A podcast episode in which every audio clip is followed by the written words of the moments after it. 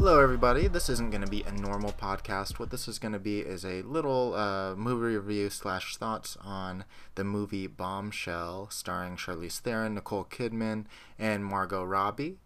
Bombshell is a dramatized depiction of the sexual harassment allegations against head of Fox News, Roger Ailes, that ultimately led to his firing from the company just months before the election of Donald Trump.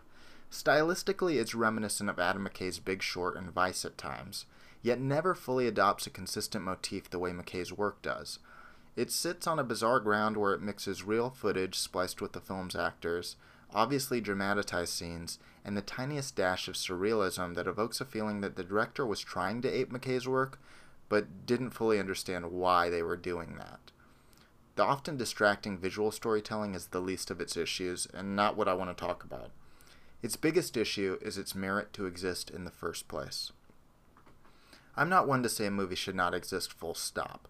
I'm the type of sucker who is happy for any movie to exist for the people it's made to connect with, even if that's not me.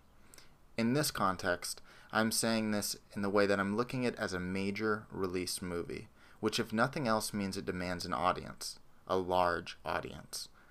I do think this is a movie that needs to be seen, the same way every office employee needs to watch the sexual harassment video. That doesn't mean it's enjoyable. The core of the movie is powerful. It's a movie that says something complex about what might be defined as the issue of the decade harassment and power dynamics. But I fail to grasp who this movie is for. Conservatives aren't likely to sit through two hours of slams on Fox News and attacks on their very identity. On the other side, liberals won't be eager to watch their real life villains played as victims turned heroes, no matter what truth the movie is based upon. This is a shame because the message is clear and necessary to be heard. Harassment is not a liberal issue. Harassment is a human issue, and it can find victims in villains. People whose morality can be seen as ambiguous at best, it is still harassment nonetheless. It is still wrong. It also conveys the complicated nature of harassment, that it's not as simple as there being perpetrators and victims. The crystal clear act of harassment can be obfuscated by murky waters. Sometimes the very roots of the perpetrator and the victim can be tangled and intertwined under the soil of nurturance and ambition, and that abusers can play both the role of angel and devil.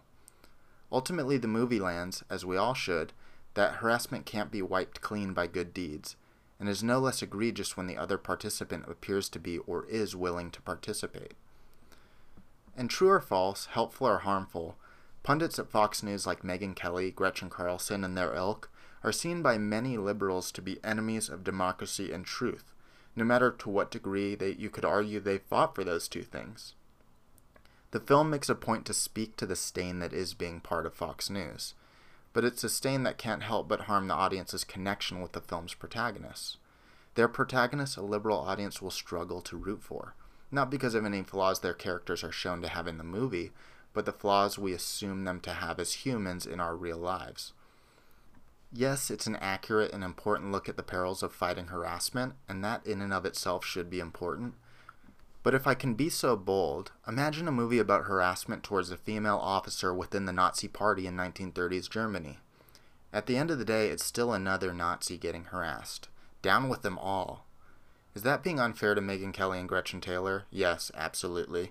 But I can't help but imagine it's a shared sentiment among people who really despise Fox News. That isn't the mindset we should have, nor is it what the film wants us to have, but it hangs in the film like a stench. It's a story that feels unfinished. It ends on a tone that sways between hopeful and hopeless.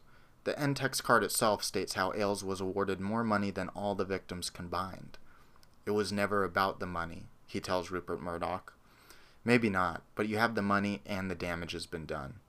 In real life, the villains never really get theirs. Just months after the events of the film, Trump would become president.